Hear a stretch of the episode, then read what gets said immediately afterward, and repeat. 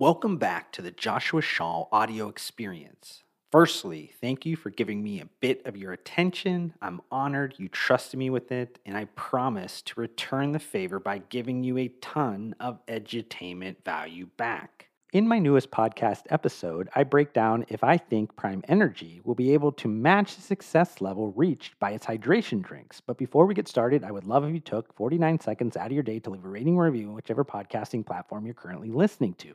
This helps me out immensely in terms of extending the reach of my podcast, but more importantly, allows me to make improvements based on your feedback. Thank you again. Now enjoy my newest podcast episode. Logan Paul, K S I, and the team at Congo Brands just launched Prime Energy, but does it stand a chance to outsell the brand's hydration drinks? Before I get into my predictions that are juicier than Prime's flavors, just kidding, you guys know I don't sensationalize stuff for clicks, I probably should kind of start with some basic foundational insights for anyone that's not up to speed on this topic. During the first week of January twenty twenty-two, Logan Paul and K S I announced together on a live Instagram feed that they had founded a new drink company called Prime. Its first product would be in the hydration category, and it would be a ready-to-drink, aka a sports drink, but more on that product a little bit later. In that announcement video, they said something to the effect of, "We created Prime to showcase what happens when rivals come together as brothers and business partners to fill the void where like great taste meets function. Now that we're both fighting on the same team, we truly believe that the sky is the limit." Now that's a cutesy storyline, whatever, but I should probably take a step back. For those that are living under a rock, you know, Logan Paul and K S I are mega content creators that have a combined reach of somewhere around one hundred million across the various digital platforms. As for that rival comment, it stems from Logan Paul and K S I competing against one another in two boxing matches a handful of years ago. Now, the third wheel in the Prime brand is also, at least from my perspective, the most important. Since I'm friends with the founding team and I know they like to keep a relatively low profile, I won't get into the nitty-gritty of Congo Brands, but the short and sweet information on Congo Brands is that it is literally like the business model muscle and specializes in partnering with celebrity influencers to create and launch C P G brands. Currently, the most successful of these portfolio brands would be Alani Nu, which does north of five hundred million dollars in annualized retail sales between the functional beverages, protein snacks, and supplement categories. But getting back to the Prime ready-to-drink hydration product, what is causing the internet to go crazy? Is it the product? Eh, I don't know. There's nothing necessarily wrong with it. I've drank my fair share of them, and they are great tasting products, coupled with a good mix of ingredients. Now, is it the packaging? I mean, it's bright, the big, bold Prime pops, and overall, I think the creative agency over at Super Top Secret did a really solid job, but I'm not sure that's the main component to its success. And I keep talking about the Prime hydration success, but what's the measuring stick in terms of what I'm talking about here? Now, Prime has stated its twenty twenty-two sales were around one hundred fifteen million dollars. Now, remember, that's basically eleven and a half months of business activity in year one out the gate.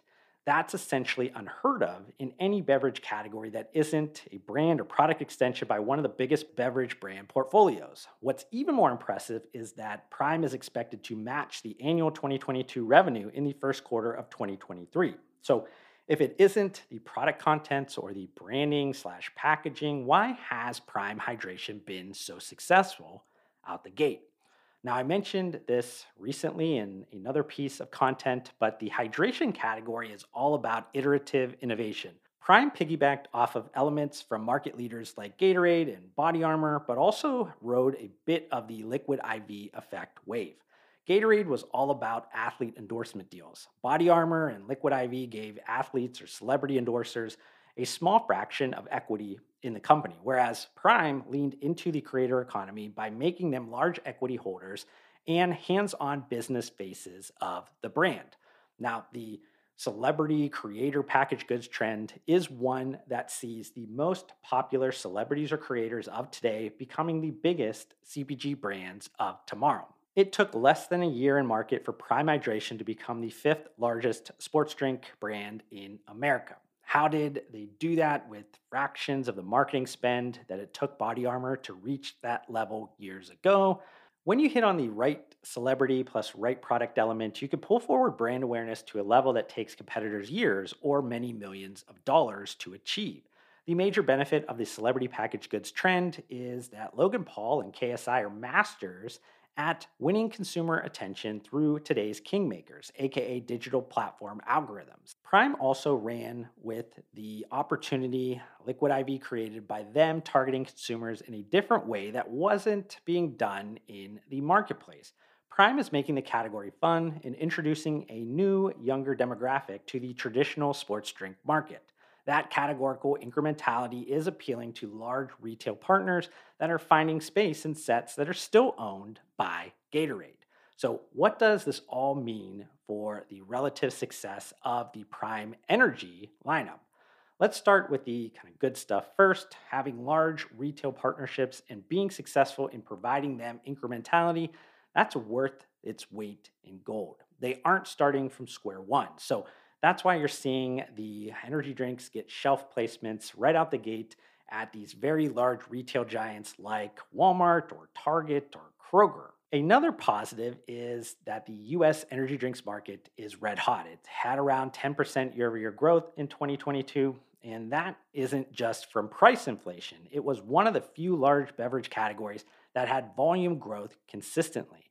At current Q four run rates, the U S energy drinks market should reach about twenty billion dollars in total sales in twenty twenty-three. That means more buyers, more retail space, more momentum for a beverage category that has always had a chip on its shoulder from coffee drinkers thinking they are superior. Also, all of the attributes about Prime Hydration that I mentioned weren't the main success drivers. So like the great taste or the good product ingredient deck or the bold branding, those are transferred to the energy drinks. That provides a foundational trust for most repeat hydration customers to at least move across categories into trialing the energy drinks. Now, I said most, and this is where I start to turn a little bit like negative, because a large share of the most diehard audience of Logan Paul and K S I are under eighteen years old. While there isn't an age restriction on energy drinks in the U S market, almost all energy drink packaging will contain a warning that discourages consumption by individuals under the age of eighteen. So asking your mom or dad to buy you a three dollar Prime Hydration drink to show off on social media might be easy to get, but parents would likely balk at giving their kids an energy drink with two hundred milligrams of caffeine. That's why maximizing the creator packaged goods success equation includes having the right celebrity and the right product. Celebrities and creators have the potential to build extremely valuable brands, but not all combinations are created equal. Logan Paul and K S I have proven to be extremely powerful individuals in creating commercial value in the C P G industry. You can't deny that. You also can't deny that having Congo Brands as the kind of blocking and tackling X's and O's C P G operational partner is a winning combination. Yet, based on my understanding of the potential strategic misalignments with the energy drinks product, I honestly can't imagine them meeting the sales expectations of the Prime Hydration drinks. Now, does that mean that the energy drinks will be a failure? Hell no, I could easily see them making a run at the top ten energy drinks in the next two to three years. I could also see the entire Prime brand being acquired in the next two to three years by one of the biggest beverage portfolios because they've shown the potential to grow incrementally and differentiate from traditional brands that have been around for decades. But one last point here before I wrap this content up. I've mentioned the creator economy several times. It's really early innings and will most certainly balloon into an even bigger force. Prime didn't become a highly prized brand because of slick branding or being the most innovative product. The real differentiation in Prime comes from being attached to a set of mega creators that are generally well-liked and trusted by their collective audience. Plus, Logan Paul and K S I are extremely sharp and ambitious business-wise. Here's the downside of the creator economy that many aren't talking about just yet. As individuals do become brands, they too will have natural life cycles. How many brands, businesses, companies, whatever last five or ten or twenty-five or fifty years? Not that many. Now, K S I has been around a long time. Logan Paul has been around even longer. And maybe that means that they are special breakthrough examples. Regardless, having any C P G brand attached to a person, or in this case persons, comes with risk layers. In business strategy, we call this key man risk. If you take away one or both creators for any reason, maybe that's they're losing trust in the marketplace, whatever, does this brand fall into the sea of sameness? Well, I don't know just yet, but it's something to watch. I hope you've enjoyed this podcast episode. If you have any comments or questions about anything I discussed during it, open the podcast episode notes and click on any of my social media account links to reach out to me directly.